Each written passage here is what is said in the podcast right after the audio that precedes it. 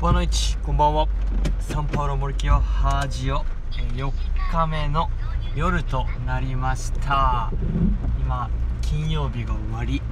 仕事が終わるや否や爆音の、えー、車でサウナに向かってですね非常に整った状態でお届けします。ということで今日のテーマは大人の社会科見学ということでこの、えー、タイトルにですねつられて、聞いてくださってる方もいるかもしれませんが、え、非常に、えまあ至ってですね 真面目な内容となっております。なぜかと言いますと本日実は、え僕が担任する、え4年生の生徒たちと一緒にですね社会科見学に行ってきました。もう一日ですね、えー、行ってきました。で、まあ、そこで感じたことをですね、まあ、少し、えー、お話できたらなと思います。で、まあ、社会科見学ということで今日、まあ、クリーンセンターゴミ処理場ですね。とリサイクルセンターそして浄水場という感じで、まあ、1学期のま4年生の社会科の授業ので習った内容ですね。を、まあ、実際に見学して回るということでまあ何と言いますかね。まあ小学校の先生という立場でもちろんそういった子どもたちの学びをサポートするためにやっぱりついていったんですけどついていたというか、まあ、担任なので連れて行ったという形なんですがやはり自分自身の学びが大きかったなっていうのはすごく感じます。やっぱりこれはやっぱ小学校の先生というまあ、立場の特権といいますかやはり大人になってからそういったところに行くことによって、まあ、非常に学びが大きいかなと。やっぱ小学生当時で学ぶとか、まあ、中高分かりませんが特に学ぶよりやっぱレバレッジが効くっていうか、まあ、難しい 言い方しますが何ていうんですかね。やっぱ英語は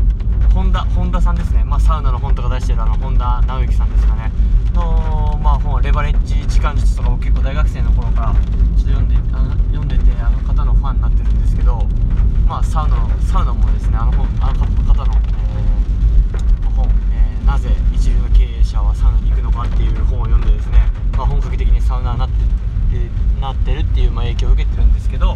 その方の言葉でもやっぱ英語は大人になってから学んだ方がレバレッジが効くっていうような感じでですね。なんかやっぱりこう自分自身の今までの経験とか知識が増えてるのでやっぱ学びがでかいですよね。学びがどんどんどんどんこう雪だるま式に増えていくっていうかそういう感覚でした。で、まあ、さらにですねやっぱ自分自身のやっぱブラジルで2年間生活したとかまあ今年の初めにはパラグアイにもま1ヶ月短期ボランティアとして行かせてもらった経験でですねぱそういった南米のインフラの状況を、まあ、見させてもらったわけですよね。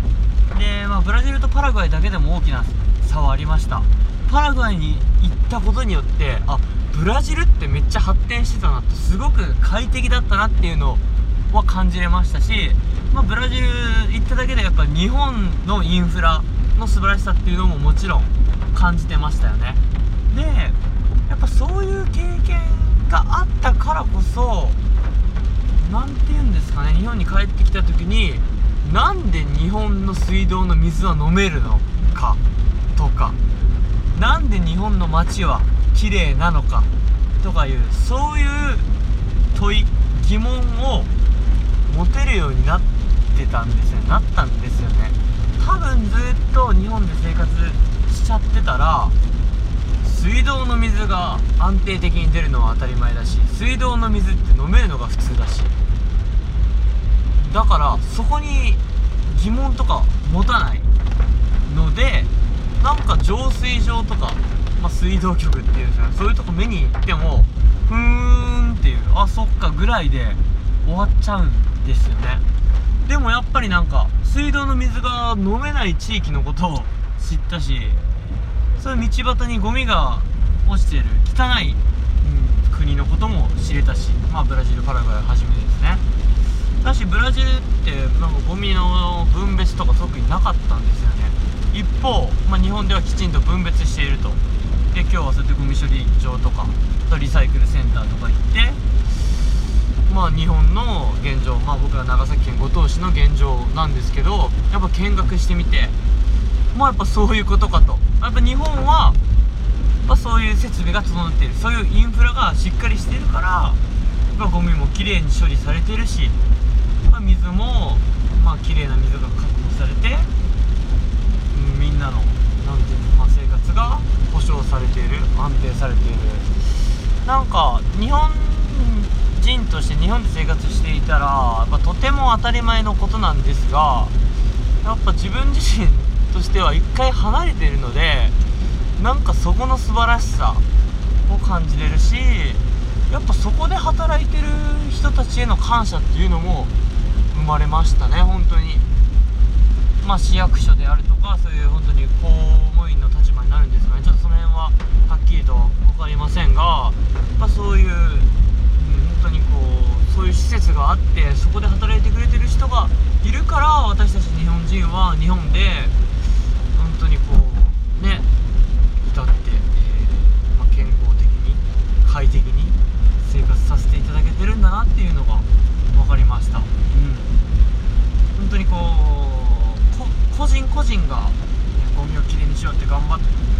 てもできることって少ないですけどやっぱりこう国として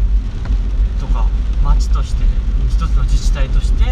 しっかり取り組むことによってなんか、ね、そうやってできてるんだなと。でクリーンセンターの中でちょっと簡単にそういう日本のゴミの歴史っていうのもまあ、勉強しましたけどやっぱ明治維新の頃ですかね。にこう大隈重信さんでしたかね。がやっぱ日本人がこう健康的に過ごすためにはやっぱゴミの処理をきちんとしていかなきゃいけないということでこうゴミ処理の問題も何ですかその辺を整備したと。学びました。昔は日本も同じようにえゴミはその辺に捨てて、えー、適当に燃やしてっていう状況で。で川の水も汚いっていう状況からやっぱりそういった先人の方々がですね先人の努力ですねがあってしっかりと整備されたのでやっぱ今の日本があるんだなっていうのも感じれる。なんかやっぱそういう、うんま、感じなんかやっぱ自分自身のこう視野が広がり視座が高くなってるっていうのか。そういうのを改めて実感できた時間となりました。はいということで、え本日は、まあ、大人の社会科見学というテーマでお送りさせていただきました。まあ至って、えー、内容としては、まあ、小学生と一緒に小学生の社会科見学をしたんですがやっぱ大人になってからそういう社会科見学に行くことによってやっぱ感じれること学べることっていうのはこう非常に増えてくる広がってくるのかなっていうのを感じました。はい。そんな感じです。メトブリガードチャオチャオ